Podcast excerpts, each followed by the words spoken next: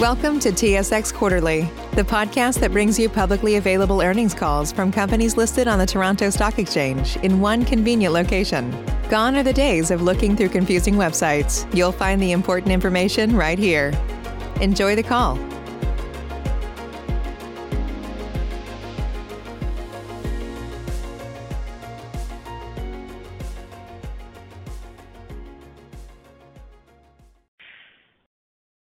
Good morning. My name is Denise, and I'll be your conference operator today. At this time, I'd like to welcome everyone to the Agnico Eagle fourth quarter results 2020 conference call. All lines have been placed on mute to prevent any background noise. After the speaker's remarks, there will be a question and answer session. If you'd like to ask a question during this time, simply press star and the number one on your telephone keypad. If you'd like to withdraw your question, please press the pound key. Thank you. Mr. Sean Boyd, you may begin your conference.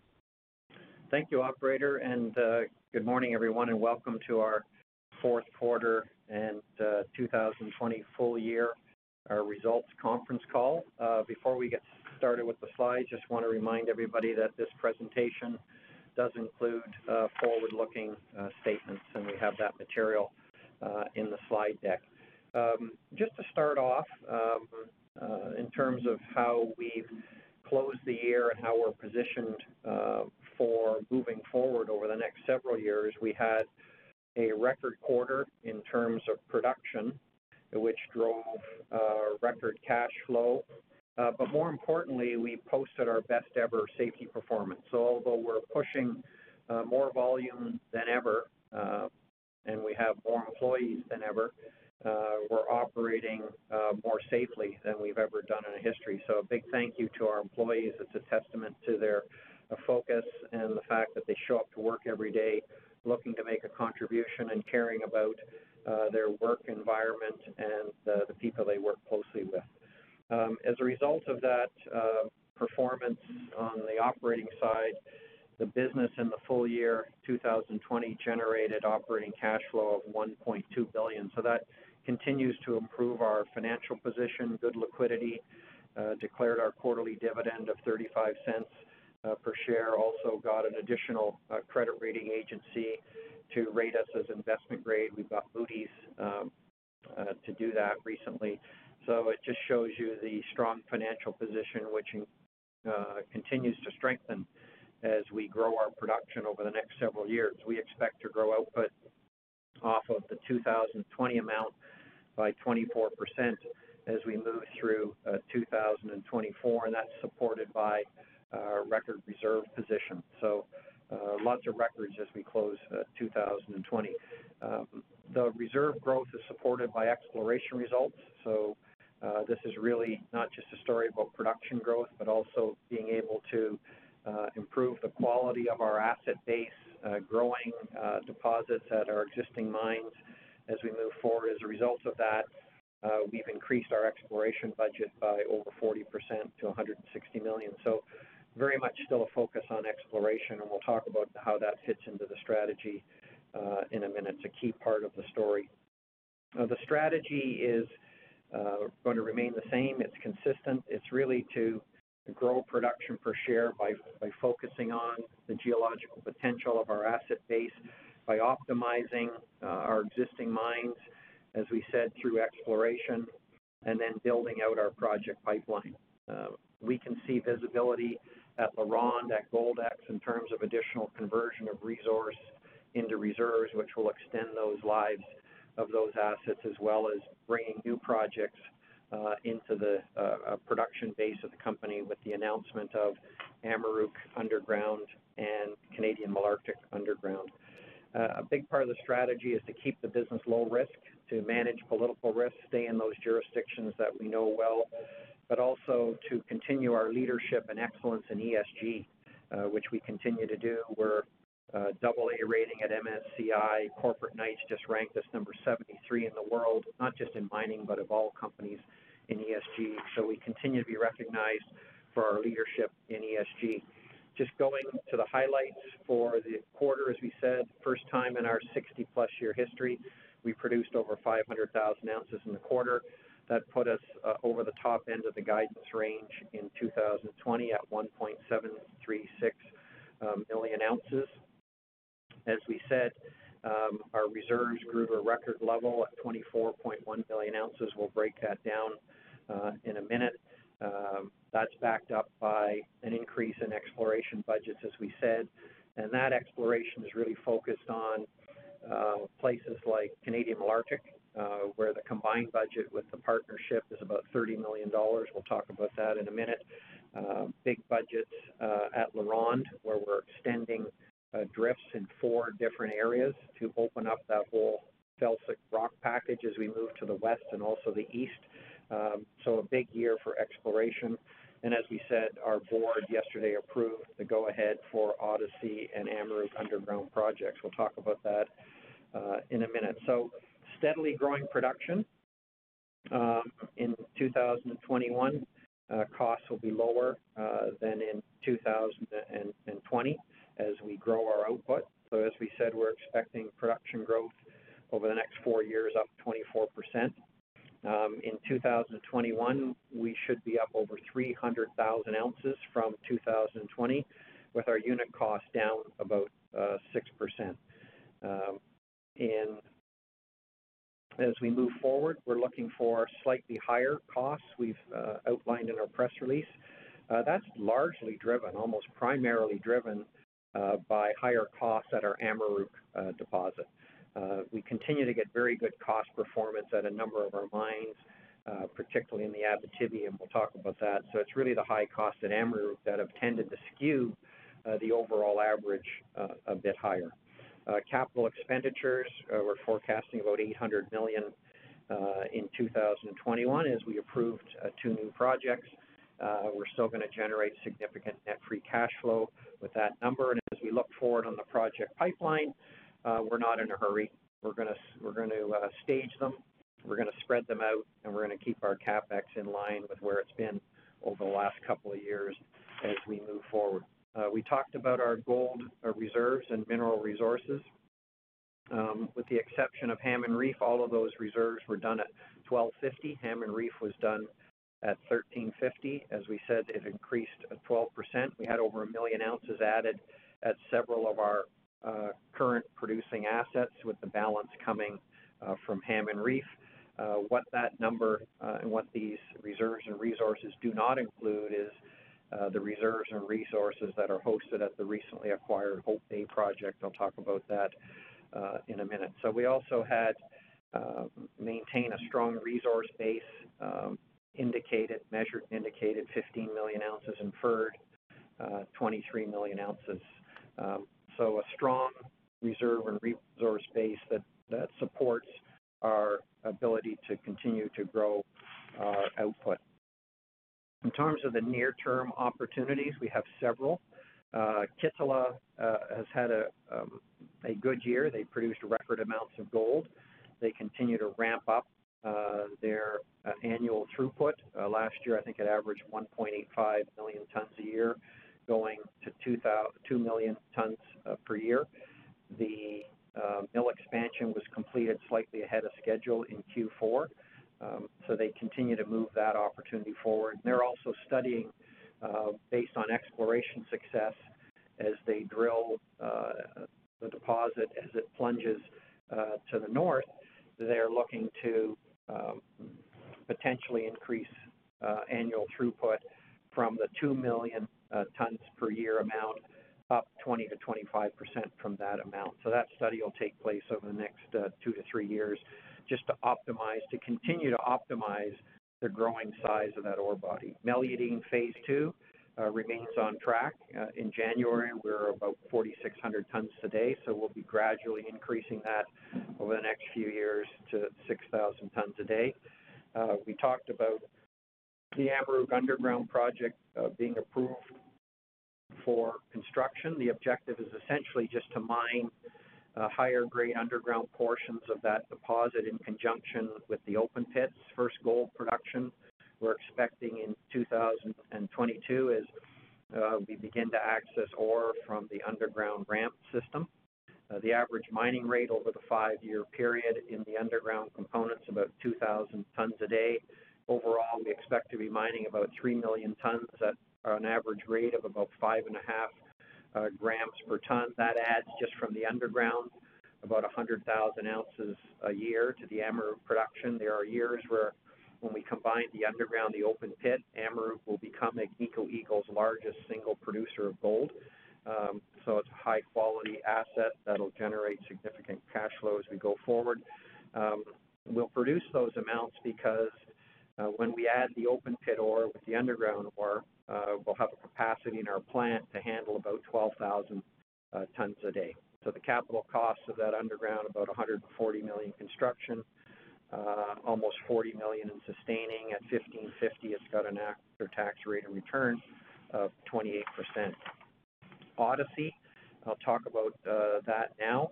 Um, we've continued to have uh, drilling success and exploration success there as we've expected to have uh, because we've had a very active drill program going there for the last uh, two to three uh, years. At East Gouldie, we saw over 130% increase in the resource to 6.4 million ounces. There's 11 drills currently uh, targeting the East Gouldie zone uh, to continue to expand um, that deposit uh, and also to tighten up the drill spacing, particularly in the high-grade core of the East Gouldie uh, zone. Property-wide, in 2001, uh, Agnico and Yamana will spend about $30 million on drilling. That's a significant budget. 24 million of that's largely on East Gouldie. 6 million will be to drill uh, regional targets because it's interesting with the discovery of East Gouldie, it's essentially opened up an entirely new mining horizon uh, with tremendous potential given what we're seeing at East Gouldie. So that's also a focus of our drill program in 2021. The underground ramp is in, progress. That's important because as that continues down, it makes it easier to drill. It just gives us a better uh, drill setup uh, to drill those underground targets, particularly um, in Odyssey, East Malartic, and also at uh, East Gouldie. As far as the project, the project, um, Odyssey, Canadian Malartic, the underground project, it's really a, very large, low risk, high quality opportunity. Uh, we anticipated it becoming the largest underground uh, gold mine in Canada based on annual production. Uh, when it reaches full production, we expect it to be producing about 550,000 ounces per year. That's based on uh, daily throughput of about 19,000 uh, tons. Um, we're able to run it at that high rate because there's essentially four underground sources of ore. So that was the real, the, the the game changer, let's say, on this whole project was really the discovery of East Gouldie because that just opened up a much bigger, higher grade, additional sources of, source of ore, which when you combine it with Odyssey North and South and the old East Malartic area, you get volume. And it's the volume that's really made this work in terms of the size underground. Cash costs uh, at full production expected to be around 650 uh, dollars per ounce. So very long mine life, uh, out to about 2040, and that's only based on a plan that currently incorporates about 7 million ounces in the analysis. We know when we add up everything, I guess we're not supposed to add up everything, but when we add up everything, reserve and resource, it's more than double what we currently have um, in the economic plan and the mine plan going forward. And these deposits are still wide open as we know them, and the entire horizon is wide open. So we, we believe this is going to be a big part of both Yamana and Agnico's business for, for many, many years. At 1550, it's got an after-tax rate of return of 17 to 18 percent. Uh, there's still uh, room, we feel, uh, to optimize uh, the study, optimize the plan, um, and we're going to continue to work hard on doing that. CapEx, 100% CapEx is 1.3 uh, billion but from the period from 2021 to 2028, which is really the construction phase, during this period, we would expect to produce over 900,000 ounces at a cash cost of about $800. So um, it's almost self-funding in a way when you think about it. Um, that 1.3 billion includes an 1,800 meter deep uh, production shaft with a capacity of approximately 20,000 uh, tons per day. Um, as we said, we'll phase in production over several years, beginning in 2023, late in 2023 from the ramp. Uh, with the shaft, uh, we expect to commission the shaft in 2027. And as we said, full production we expect at around 19,000 tons a day as we ramp up uh, the underground mine, including East Gouldie, which is the deepest of the four sources of ore, by 2031. As we said over the last little while, we're comfortable making this production decision now based on resource because from a cost perspective, uh, the numbers are solid. Many of the design criteria um, and the parameters that are being used in this study are very similar to Agnico Eagle's existing operations uh, in the region. And when you combine uh, that confidence in the fact that we're dealing with live cost data and experience at Canadian Malartic, we've got good confidence in the production plan and in the cost estimates. As far as the project pipeline, um, we continue to optimize the project pipeline. As we said at the start, we're in no hurry uh, to build these. Uh, we're just focused on continuing to add value to these assets through exploration and through updating studies, uh, employing innovation. Um, as we think about innovation on certain projects like Hammond Reef, we're looking at ore sorting. Um, so there's still work to do before we decide to spend capital here. Um, but we have made significant progress in the last year on these projects. At Upper Beaver, uh, the deposit continues to grow. We expect it to be at, uh, at some point uh, down the road a low-cost producer given the significant copper credit. It's in a good part of uh, the world, uh, pro mining district. It's very near our operations in Quebec, uh, so we couldn't put it in a better spot. Um, and we continue, as we said, to add value through drilling, and we'll continue to drill that and update the study for roughly the end of the year uh, this year. I'll talk about Hammond Reef, then I'll talk about Hope Bay. At Hammond Reef, we've incorporated uh, 3.3 million in reserves. The overall uh, mineralized envelope is over uh, 5 million uh, ounces. Uh, so we're looking to optimize that plan and bring additional gold resources uh, into the mine plan. Um, this is sort of the first cut at it. Um, we started to revisit it about a year ago. We always liked it because the location's good, um, permitting's straightforward, uh, community support is there. Um, the challenge was it's uh, on the low grade side, uh, but we feel there's ways that we can use uh, things like ore sorting to improve the economics. So we'll continue to move it forward and add value, but again, no commitment to spend significant dollars there. At Hope Bay, the transaction closed on February the 2nd. Uh, the project hosts reserves of 3.5 million ounces and resources of 3.8 uh, million ounces. As we said, none of those numbers are in our current uh, reserve and resource statement. Uh, the property position, as many of you know, is very extensive. It's an 80 kilometer uh, greenstone belt. It hosts three known deposits, Doris, Madrid, and Boston. Um, as we've said, the focus this year will be on exploration with a planned budget of approximately $16 million. 5 million of that will be delineation drilling and 11 million will be testing targets around uh, the three known deposits and other targets along the 80 kilometer greenstone belt. The mine currently produces about 18 to 20,000 ounces a quarter. Cash costs around 950 to 975. Uh, the mill is operated three weeks on, three weeks off.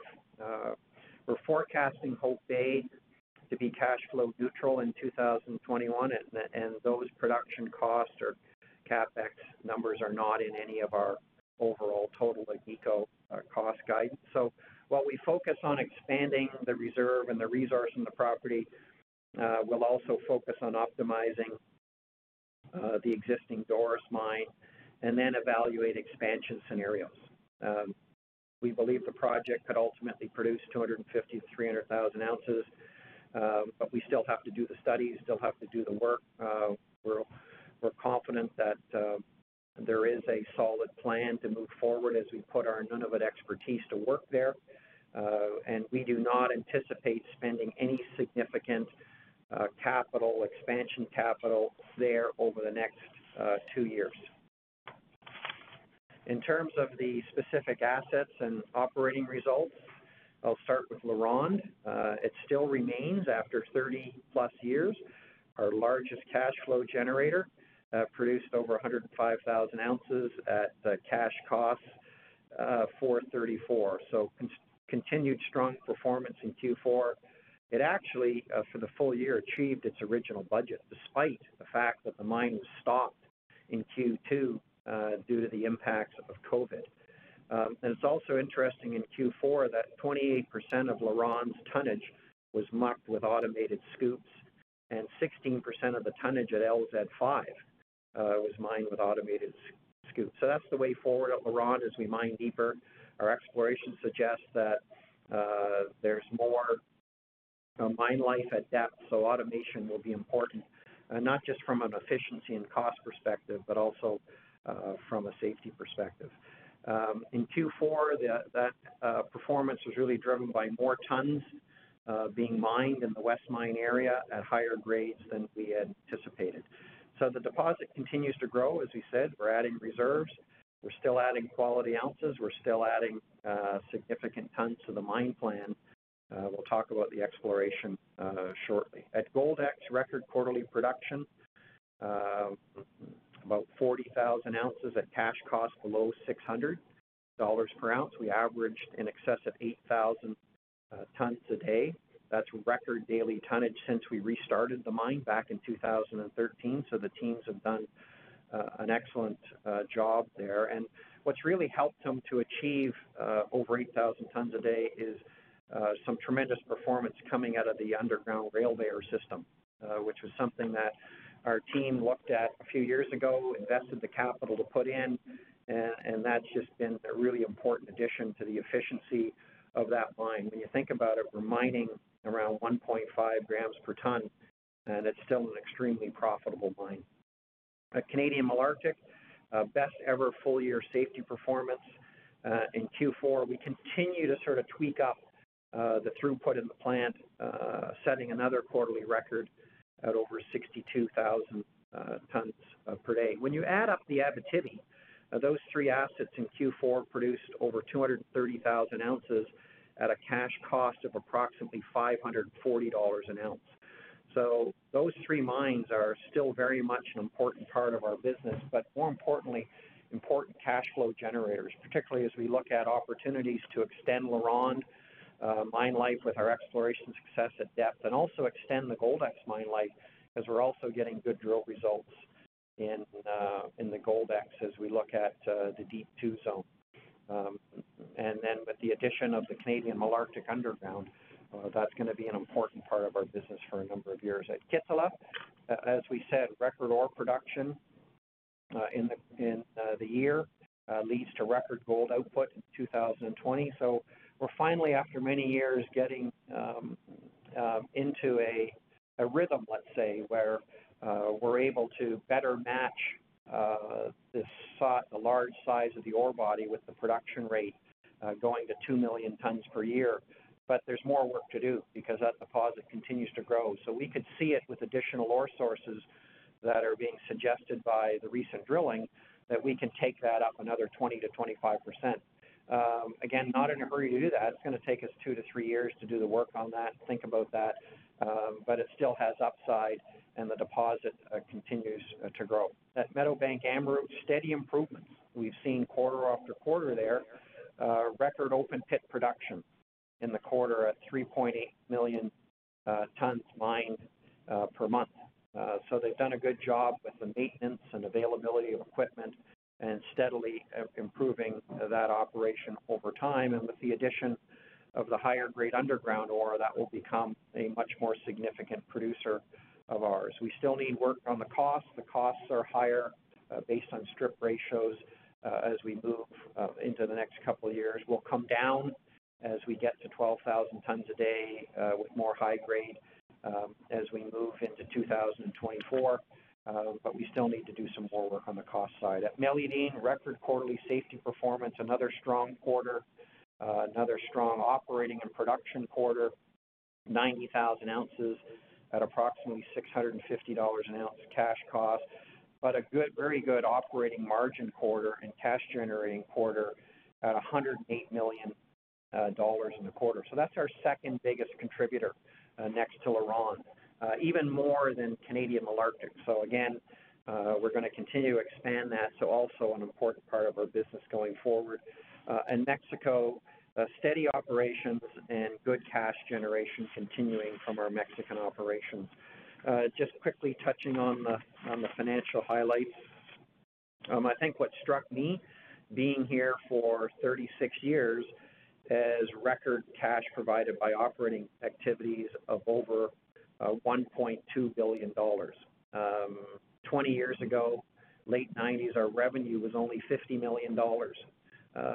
So it's a testament to our strategy of adding uh, small pieces and turning them into meaningful parts of our business and doing it while keeping our share count down so we can uh, generate per share returns uh, to our shareholders. That strong cash generation improves our financial flexibility, strengthens our investment grade credit rating, where we added Moody's to our list of credit rating agencies. Our cash position grew uh, 400 million at the end of uh, December. Again, low share count after 60 plus years uh, in the business, and a debt maturity schedule that's extremely manageable as we look forward. Dividends are still an important part of our story. We've paid them for 38 years. Um, given our production growth, given how we see the ability to extend some of our major mines, given the recent projects that we've just announced approval on, which uh, when you look at Amaruq Underground, very long life.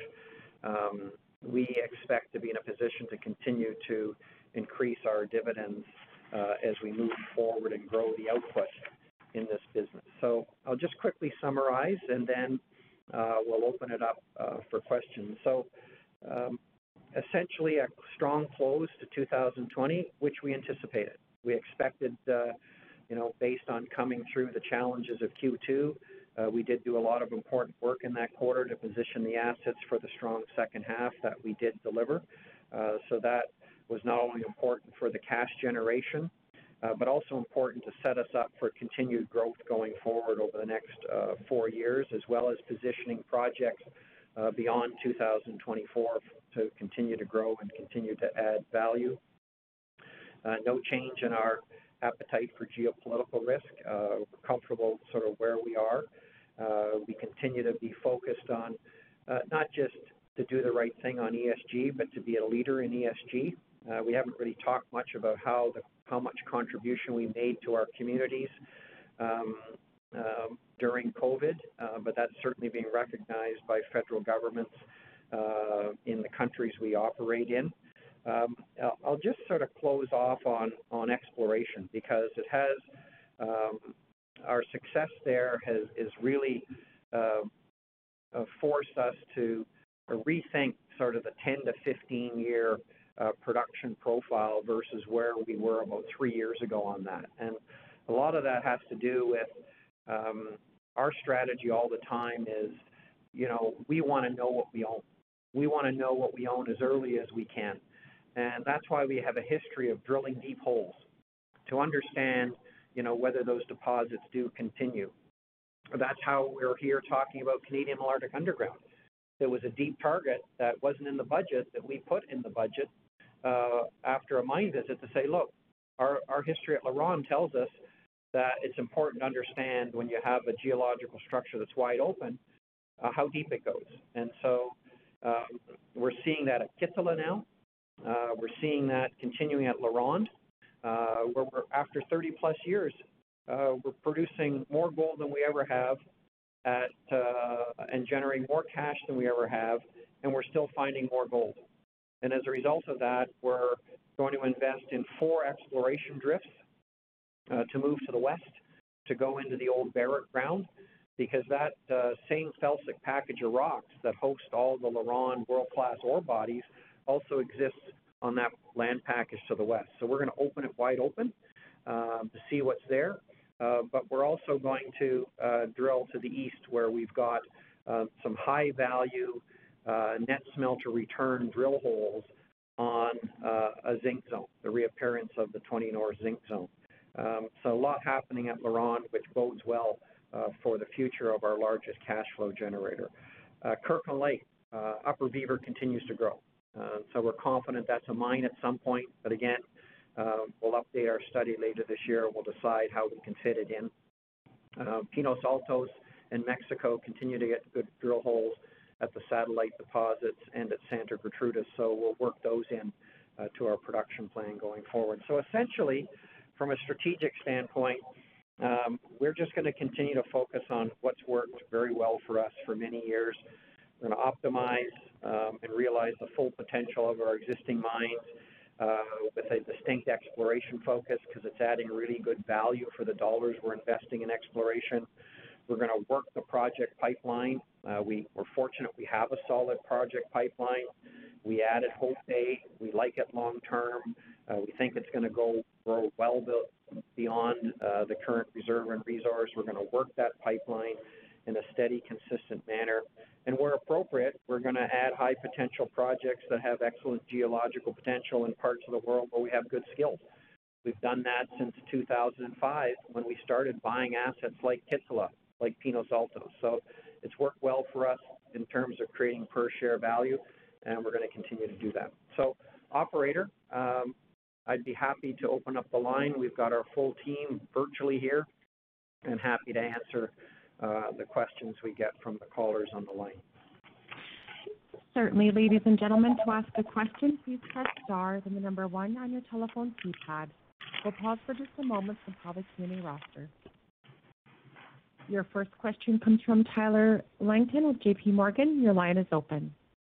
Good morning. Uh, thanks for taking my question. Um, morning. Just had a question on uh, Amaruq. I guess for, you know, in 2023, you're kind of guiding to total production at Meadowbank of, like, around 415,000 ounces, with around 100 from the underground and then a little, you know, 300 or so from the open pit. And I guess, you know, post-2023, I think you're guiding to the underground being a little around 120,000. Just what does the open pit, I guess, look like, um, you know, in 24 and beyond? Does it kind of stay around 300,000 ounces, or should it should ease a little bit?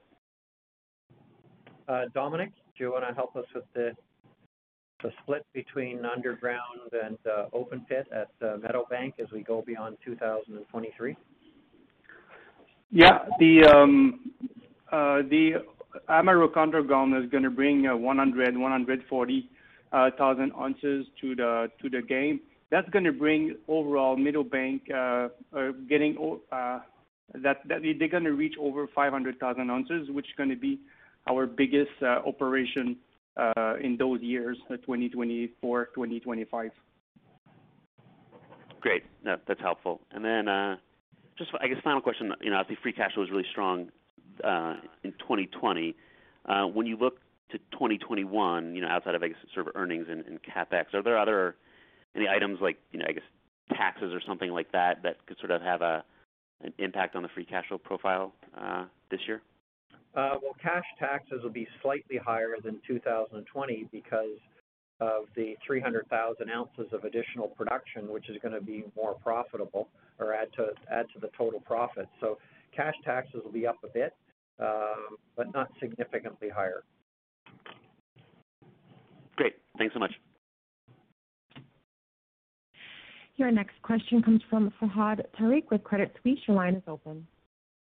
Hey, good morning. Thanks for taking my two questions. First, on Hope Bay, I know you mentioned over the next two years you don't expect to spend significant CapEx. Beyond that timeline, as you think about Hope Bay versus some of the other projects, can you just provide some color on how you're thinking about what it's competing against? Is it competing against Upper Beaver and Hammond Reef, or is there already a priority among those projects that's already set out even before you've done more work on Hope Bay?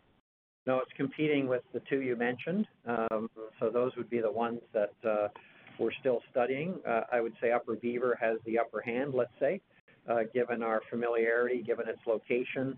Um, Hope Bay um, is a work in progress. I think what we liked about it was um, the 80-kilometer greenstone belt. We've had big success with geological belts when we can control them 100% in adding ounces, so we believe this will get bigger. But basically, uh, we have to step back on this one because everybody understands we need a new processing facility. So the question will be what and where. Um, and the where will depend on uh, the exploration results as we move forward. So there's still work to do. That's why we're not uh, in a rush here. Um, we've already had um, our top crews up there recently. They spent a week there. Our project development team, some of our senior team at Nunavut. So we've begun the process of putting uh, people from our technical service group uh, to look at various expansion scenarios. And again, uh, the whole concept with our strategy is to stage and spread these projects out over time. Um, so it's just going to require uh, us applying uh, some of our key project development teams, working with our technical service group and the operating teams in those jurisdictions to optimize the project studies and compete for the capital. Okay, great. That, that's really clear. Um, my only other question on Kittilä, I'm just trying to understand the, the shaft sinking contract issues. Um, is, is it right to, did I understand this right, that now all of that will be done in-house, or is it still being contracted but with some additional local personnel? I'm just trying to get a sense of what's going on there. Uh, Dominique? Yeah, we're going to continue to contract it. Uh, of course, we're looking to mitigation now to introduce more local worker, uh, training lo- local people, but still the shaft, let's say, sinking construction phase is, contracted. The challenges are really with the traveling issue we have with our challenges we have with the COVID. So people need to get isolated and tested. So that brings some challenge on having a Canadian contractor uh, going there. But uh, the team are looking for mitigations uh, to to minimize that with better conditions for the guys as well as training more local people. Okay, got it. So that's different than the the terminating the underground development contract. That's different, right? Yeah, that's different. Let's say the overall project is completed uh, at 80, 90 percent if we're talking about the uh, the rock line and all the, the work done uh, uh to be ready to operate the uh, the shaft. The only uh, critical path, which is the shaft sinking, this is the area where we struggle and there are some delays. At the end of the day, that will not impact the production because we're able to mine it through the ramp. Uh, it is just uh, more cost uh, each month that we do it uh, through the ramp compared to the shaft, but that will not affect the uh, the production rate at uh, Kittilä. Okay, great. That's it for me. Thank you. Your next question comes from Ralph Profiti with Eight Capital. Your line is open. Hi there. Uh, good morning, everyone. Uh, Sean, I have a question on Canadian Malartic uh, exploration, but specifically for open pit ore sources in the context of filling up that mill capacity, right, especially post-2026. Is now the time that this becomes more of a strategic priority? Um, I would say that the focus before that is really on um, no, this is the first cut of the study, is just optimizing that study, um, you know, rather than looking at uh, outside additional sources of ore. Uh, so it's really an optimization effort if we can sort of reduce the dip in production uh, in those years during the initial transition from the open pit uh, to the underground. But what we won't do is rush um, the build out here. You know, this is a 17 plus year life it doesn't need to be rushed. Uh, if there's a dip in production, there's a dip in production. That's not the end of the world. So we'll just try to manage and build uh, the most effective uh, project. But um, Guy, from an exploration standpoint, or Dominic from a, production um, sourcing standpoint in the pit, is there any color you can add on that? Yeah. Uh, so it's Guy here. So uh, we we also control a, large uh, property over there, and over that our 20 kilometer of ground we control, we continue to investigate and reassess the potential of, other near surface ore body, either towards the west of the Canadian Malartic pit with the Western Porphyry, Fourax, East Amphi former operation So, and at the same time, uh, to the east of the of the Odyssey project, well, we still control another uh, 10 kilometer uh, towards the east that we are continuing to assess. So uh, that's that's one of our uh, plan to continue to test for both shallow and uh, and an extension of the East Gouldie and see if we can uh, integrate them eventually in the mine plan. Yeah. Okay, thanks for that. Yeah, that's good color. Uh, Sean, the uh, the economies are starting to show some light on, on Hammond Reef, right? We have some good first cut numbers. Um, you know, but it doesn't seem like it maybe meets the Agnico investment criteria right here with, this study in terms of IRR. Um, first of all, do you think it could get there? And particularly with respect to the capex number of a billion dollars, is this something you'd be open open up to partnering up on? Yeah, or selling it. Yeah, we're open-minded on that one. Um, what we like about it is uh, it was a throw-in in the um, uh, Osisko deal in 2014, and we bought the other half for 12.5 million dollars. so we've had a lot more value than what we paid for it, and so the only question now is how do we realize on that value? So we're open-minded with respect to uh, Hammond Reef. Got it. Well said. Thanks very much. Your next question comes from Josh Wolfson with RBC Capital Markets. Your line is open. Thanks. Um, a couple questions first on the capital. Uh, I know the number that's been outlined is really just indicative of that 750 to 800. Um, you know, we have some details in the release on Amaruq Underground and Malartic, but you know, the indicative guidance, I guess, implies roughly 400 million dollars on the project side. Uh, and sorry, I have a, a greyhound crying next to me. And um, and then, you know, I guess I just trying to fill the gap in terms of what uh, where the rest of that could come from. Uh, as the release said, you know, said there was no Hope Bay in there either. Well, we've uh, uh, just put uh, sort of a hold on things because we expect at some point we'll advance Upper Beaver. So uh, all that is is sort of a bookmark to allow us to move those projects forward that are in the pipeline in a very steady and staged manner.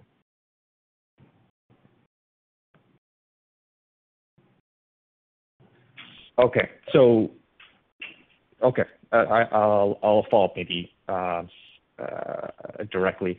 Um, my my other question is uh, for LaRonde. Uh, you know, guidance for the year looks somewhat lighter versus what the, operation has already been doing the last couple of quarters. Is that just uh, conservatism that's been incorporated, or is there a change in, in sequencing? Not really a change. Uh, I think it's just being generally conservative there. We did have an upgrade in the West Mine area in Q4, uh, so we don't have that all factored in. Okay. Thank you very much. Your next question comes from Jackie Przybylowski with BMO Capital Markets. Your line is open. Thanks very much. Uh, good morning, everyone. Um, I, I, guess a, a couple questions. I'll, I'll, start with HUD, uh, Hope Bay. Um, you know, it, it looks like you're, you're, planning to run it through this year um, and and work on the um, the longer term expansion option. Is is the plan still to uh, to sort of take a step back, close the operation down for an extended period of time? Like, should we expect that sort of announcement for 2022? Um, and I guess maybe if you could give us just a little bit of a, guideline as to how long you think that um, exploration studies, all that stuff might take, and, and when we might see it come back into your production profile. Yeah, it's still too early to uh, yeah. sort of make a decision on, you know, do we put it on care and maintenance? As we said, it's not leading money I think, which is important. So we can continue to run it, optimize it, uh, drill it, and complete the studies. We'll have a, um, a much better idea uh, this time next year after um, doing all the study work uh, through 2021 while we continue with the drill program. Um, as to what it looks beyond uh, 2022, uh, that's still to be determined uh, based on the results of the drill program and the study. Okay, got it. So we'll um we'll we'll wait and see, and hopefully next next February we'll have a bit of a clearer picture. That sounds great. Um, A similar question maybe on the Malartic Underground. Uh, you know, we've been waiting for this uh, study, and, and I think the the detail you gave us was really helpful and and looks looks quite positive. Uh, where where's the next um, next information flow, or where where's the next data point that we should be watching for from here? It, it kind of feels like we're going to be in a period of drilling, uh, ramp development, that kind of thing. Is there, is there more news flow that you're expecting to release to the market in 2021? Well, I would expect, as you said, Jackie, it's uh, more exploration detail. Uh, as we said, we have the, the combined partnership budget there is $30 million, with 24 of that on East Gouldie, which is wide open. So we would expect the news flow to be uh, on those exploration results on East Gouldie and as we drill the structure um, along the trend. And uh, we'll continue to always optimize and, revisit the study and look for ways to improve and look for ways that maybe we can uh, minimize the production dip during that transition from the open pit to the underground. But there's no timeline for information flow on that. So, uh, but there will be on exploration because of the size of the budget and the fact that there's 11 drills uh, going on the site. Got it. Uh, thanks very much. Um, one final question. I know um, 2020 was a was a challenging year for for your operations for for COVID. Uh, certainly, we're not out of the woods yet. It sounds like there's still some lingering effects in terms of travel restrictions and things. Um, how, I guess mostly related to your more remote operations in Nunavut. How how are you coping at the moment with COVID? Are are you starting to think about bringing the local workforce back? Um, is is there uh, an increased risk of of uh, COVID up there at this point, or are things getting better? Can you maybe just give us a broad update in terms of the operations? Yeah, the vaccine's there now in Nunavut, I think, which is uh, important. So that's uh, that bodes well, and that will be sort of a key uh, part of the decision on bringing uh, the workforce back. So we've been very patient on that because of the uh, because of the risks to the community, as we said from the start, uh, that we wanted to make sure that uh, you know Agnico Eagle wasn't causing uh, or bringing virus uh, up up to Nunavut. So. Yeah, Um, sure. uh, but I, I should say in Canada we've got five testing labs going now. Um, so we started testing early. We've continued to expand our testing uh, capabilities, and we're using that uh, to help us manage um, sort of COVID now. Okay, that's perfect. I'll, I'll leave it there. Thank you very much, Sean. Your next question comes from Greg Barnes with TD Securities. Your line is open. Yeah, thanks. Sean, I just want to get a clearer picture of Amaruq and the Mel- Meadowbank complex. Costs will remain high for the next couple of years. They'll come down as the underground comes on. The underground, I think, mines out in 2026. Just what happens near term, medium term, and longer term at Amaruq, both production and costs? Yeah, I think from a production standpoint, um, it's still a relatively short life mine compared to our other mines, and that's why the focus is on uh, exploration in and around uh, Meadowbank and Amaruq, looking for preferably additional open pit material because that would extend uh, the the uh, underground uh, with our ability to uh, mix. But maybe Dominic, on the cost side, you can give us some sense of sort of strip ratios and the impact of, of that on costs over the remaining mine life. Yeah, we, we're to see some fluctuation on the costs, uh, and it's a lot driven by the uh, uh, stripping ratio and the grade uh, through the sequence. Uh, 2021 strip ratio is to be more around 7-ish, uh, better than 2020, where we were more around 11. So that's to be helpful. What, the impact is when strip ratio is lower, you're building stockpile. Uh, that's helped, and when stripping ratio is higher, then you need to consume stockpile.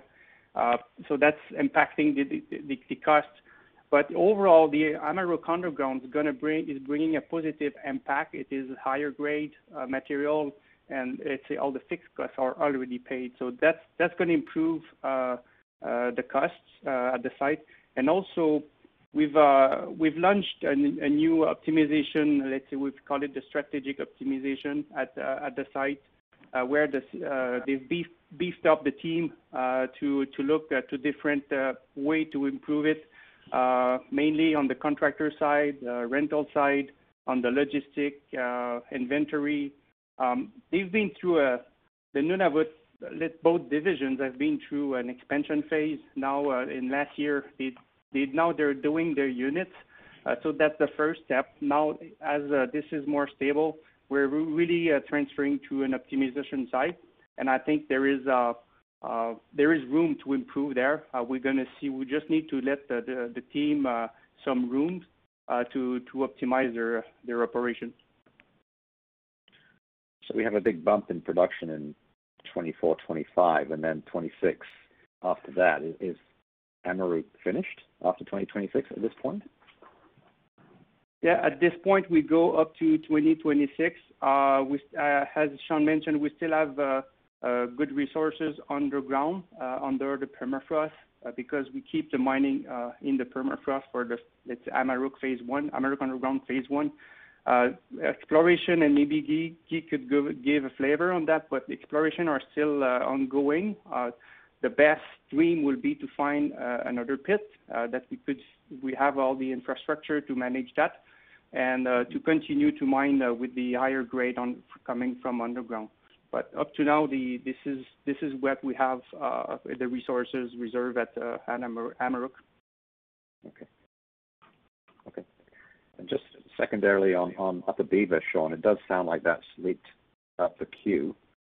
Um, effectively, it looks like it's going to be the next operation after the Malartic Underground. Uh, timing on studies or any kind of decision on that one? Oh, well, it'll be later this year when we get the study. So um, decision would be sort of maybe this time next year, depending on the results of the study. Okay. Great. Thank you. Your next question comes from Carey MacRury with Canaccord Genuity. Your line is open. Good morning, everyone. Um, Sean, as you mentioned, you said the PA resource is about half of the total resource outline there. Is that more of a function of drill spacing or the economics um, on some other deeper ore potentially? Uh, you're referring to Canadian Malartic Underground? Yes. Yeah. Um, well, the the bulk of it's East Gouldie, and so the the balance of it would be East Malartic and Odyssey North and South, which are lower grade. So we fully expect that as we optimize the plan, that we'll be able to add some additional ounces to it, um, and also we would expect East Gouldie to continue to grow. So uh, as we said, this is um, the results of the uh, so the first study let's say, and uh, which remains to be optimized as we look at adding additional resources to the mine plan. And then maybe just again on extending the open pit. I know your reserves are at 1250, but you know, three years down the road, if we're in a $2,000 price environment, is there a bigger pit shell potentially at the open pit, or is it sort of not that sensitive to the gold price? At Malartic? Yes. Yeah, I don't think there's much room um, to expand the open pit. The future there will be uh, the underground. And so uh, certainly a higher gold price bodes well for some of the lower grade material uh, in the old East Malartic area. Uh, so we'll certainly be looking at that as we continue to drill it and as we continue through the construction phase. Uh, the underground infrastructure, I think, will be important. Uh, that's what was really um, something that uh, turn LaRonde from a small mine into a large mine is the underground uh, ramp and shaft gave us access to drill the deposit. So I think we'll probably see in this instance getting better access to drill um, uh, gives us the potential to, you know, add more resources and do more effective conversion of the resource to reserve. Some of that resource is only drilled at 150 meter spacings. Um, so as you said in your question, part of why it's not in the plan is we still need to do some more drilling and tighten up the spacing. And then maybe just one more for me. What what did the processing costs look like at you know, when you're running at 19,000 tons a day versus today at you know 55 or 57,000 tons and, and G&A per ton? Can you get some color on the unit costs? Uh, Dominic, do we have uh, the breakdown. I don't have the breakdown in front of me on processing cost per ton when we're at full production at 19,000 tons a day. Uh, no, we've we've give the the cash costs, uh, but I don't have no I don't have the detail. We could come back We'll on that. get that. Yeah, we'll get that for you. Okay, great. Thanks. Your next question comes from John Tumazos with Very Independent Research. Your line is open. Thank you very much for taking my question. Uh, concerning Hope Bay, uh, is the original Gecko mill up to Agnico standards? I know they're not as they weren't as well financed as your team. And how much of the issue with the plant is the 80 kilometer trend and figuring out where the center of gravity is? Yeah, no, the mill is not up to our standards, um, not even close. Um, but we knew that sort of going in. Um, so it does need a new plant, and the question is largely location now based on uh, the size of the geological belt and the uh, distance between the deposits. Um, and that's what we're really trying to uh, nail down over the next year or so as we continue to sort of look at it and um, and assess it. If I could ask a second one, and I'm sorry to ask a big company question. Um, the southern business in Mexico, as the other businesses north grow, is getting close to 10% of the prospective mix. Is it worth keeping because of the value of uh, the heap leach, low capital cost, simpler mining, and the exposure to the uh, Sonora, Sierra Madre, southern belts, as well as Latin America, and heap leaching in the southwestern U.S., or is it getting to be too long of a plane flight and uh, would the company be better have less admin and be tighter if it was just the northern business? Um, well, that's a that's a good question. We ask ourselves those questions all the time. Um, the our best asset there is our people and their ability to do business uh, in that country. Um, so we think it's worth keeping based on that skill set and based on its proximity, as you said, to those geological belts. Um, and so we'd like to have something else for them to build. Uh, we still believe Santa Gertrudis is a buildable project. Again, when uh, we don't know. Um, so right now we're um, we're just mining satellite deposits and developing satellite deposits to uh, generate cash, and we've got um, decent exploration budgets going. But we still like Mexico as a place to do business. It's still a pro-mining country, but despite what you may see or read um, in the news, uh, we haven't had any issues uh, that sort of change our view on wanting to invest in Mexico. Uh, it's competitive. Um, there's no doubt about it, but uh, we think we have a competitive advantage just based on the skill set there. So it's still important for us, but it clearly needs a pipeline that um, that it doesn't have, that the northern business does have. And from a management perspective, it's not difficult to manage because it's almost self-managing. The leadership team there um, has done an exceptional job, and it's not something that eats up a lot of senior management time. Thank you. Congratulations. Paul Penna is up in heaven doing a backflip, Sean. Okay. Great job. Thank you. Thank you, John. Your next question comes from Anita Soni with CIBC World Markets. Your line is open. Hey, guys. Uh, good morning. Um, so just a, a few questions. Um, so firstly, just as I understand it, if we're going to model the 750 to 800 capex for the next three years, we should probably also be modeling potentially Upper Beaver, like that includes the capital for that, or some of the capital, obviously.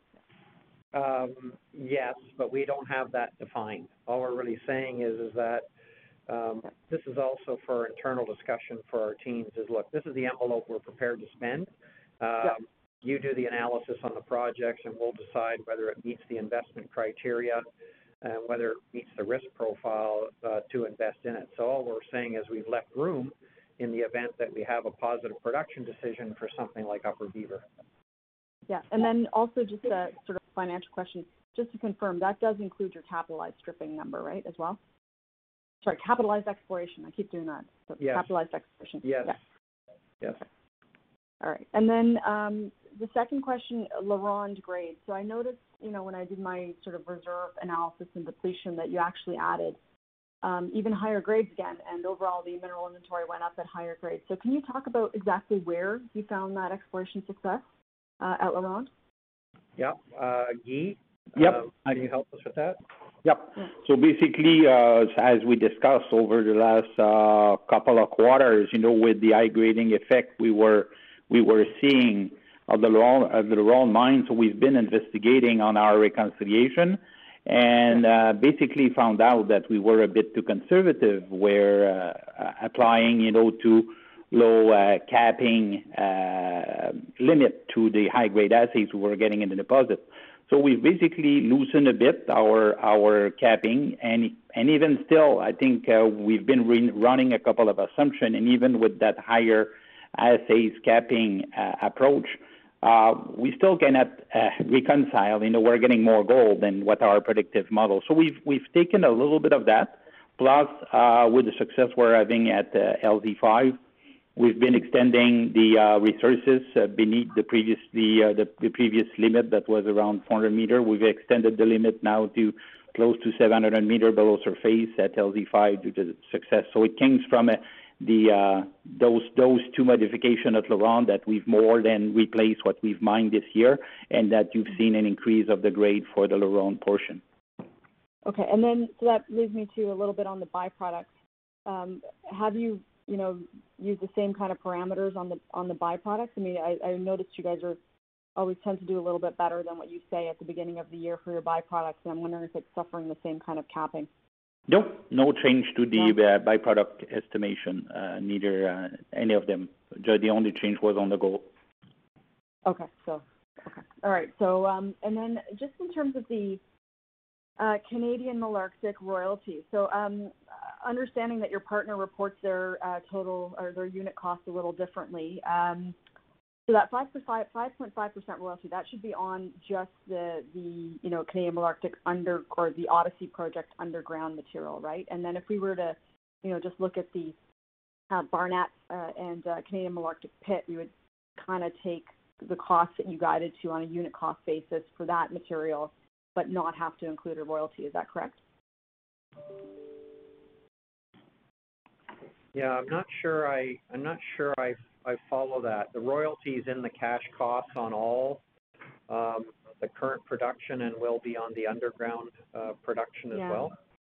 I guess what I'm asking is, I thought my my understanding was that you know the way you guys report your unit costs, you already include the royalty within the unit cost Yes, um, for for the open pit, but here in the underground you've split out the royalty because Yamana doesn't actually do it the same way as you guys do. Uh, Brian, I don't know if Brian can, uh, help us with that, 'cause he, It's okay, we can take it offline if yeah, uh, yeah, okay. All right, um, that's it for my questions. Thank you very much. okay, thanks. Your next question comes from Matthew Murphy with Barclays. Your line is open. Hi. Um, Had a question on costs.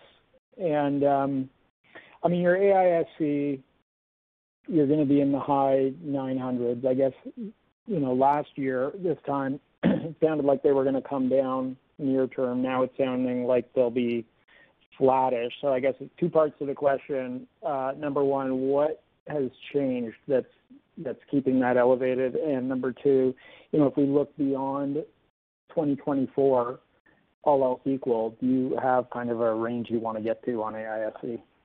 Yeah, uh, it's really largely Amaruq. Amaruq has two high-cost years, 22 and 23, um, and then it goes lower. So that's what sort of drove uh, the all-in, because the cash costs go up there, uh, drives the all-in sustaining costs up uh, as well, and they come down after that. And do you have a level that you can talk about for 2025, No, 2026? No? no, we're not guiding that far out. Okay. And um, I guess maybe as a related question, has the experience at Amaruq changed the way you think about satellite opportunities in and? Um, no, I think that's a function of um, sort of longevity of that asset. It doesn't have the longevity that Meliadine uh, has. So we are fortunate with the exploration success at uh, at Amaruq to provide higher grade underground ore. Um, so it's really volumes that work well there, and, volumes in terms of tonnage that uh, work well. Um, trucking does add costs, um, and that certainly our trucking costs are a bit higher based on sort of availability and reliability of equipment. But it's really grade that's driven the unit cost. The grade's been a bit lower uh, than what we expected it to be. Okay. Thanks, Sean. Your last question comes from Tanya Jakusconek with Scotiabank. Your line is open. Great. Uh, good morning, everybody. Um, I just wanted to circle back to Amaruq. Um, I know, Dominique, we talked about um, the mine going till 2026, and there is underground uh, uh, potential further there. But my understanding is that you just can't run the underground without having open pit. So maybe, Guy, number one, is that correct? Like 2,000 tons a day from the underground is not going to support that complex? Yeah, that's correct. Yeah. Maybe, Guy, can you talk about the exploration focus for open pit material on this uh, property? Yep. Uh, that That's something we are pursuing year-over-year, uh, investigating, especially along the infrastructure, either the the road that connects Baker Lake to to Meadowbank or from Meadowbank to Amaruq. And We basically continue, you know, target identification and target testing and uh, you know, year after year, we're generating good targets. Unfortunately, we're not making discovery of uh, something like Amaruq every year, but it's not a lack of effort, and the uh, the emphasis remains there at uh, at generating new targets, testing them, and we'll provide an update as soon as we hit something. Um, and what's the, the the budget? Sorry for this year.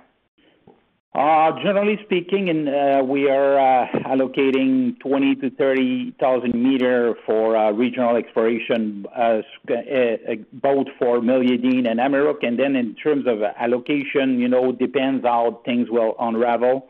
So, uh, so but you can assume that something like 20,000 meter regional, it's detailed in the in the news release, but 20,000 meter generating new new target. Uh, around Meadowbank Amaruq. Okay. Um, maybe maybe um, for Sean or, or Dominique, maybe just a bigger picture. Like, you know, what if we don't end up finding anything here? Can um, your infrastructure, uh, some of your infrastructure, some of your equipment, people, be used at um, Hope Bay? Uh, potentially, yes. Potentially. Okay, so so the mill could, maybe could be movable and trucks and et cetera? Uh, you know, we'd have to look at the specifics of that, but certainly um, when you look at Hope Bay at uh, reserves of three and a half million ounces, resources of over three and a half million ounces, still wide open. So, you know, it's likely going to be seven to 10 million ounces or so. Um, we bought it because of its location and its geological upside and our skill sets to operate in that area. Uh, so if we can leverage off of existing infrastructure because uh, the, the mine life doesn't exist at Amaruq, we'll certainly be looking to do that. Yeah. Okay, good. Well, hopefully you find more at Amaruq. Thanks a lot, guys. Thank you. Now, now let's turn the call back over to Sean Boyd for closing remarks. Thank you, operator, and uh, thank you everyone uh, for the questions. And if there's any other uh, follow-up information you require, uh, uh, please get get in touch. We'll be happy to help. Thank you. This concludes today's conference call. You may now disconnect.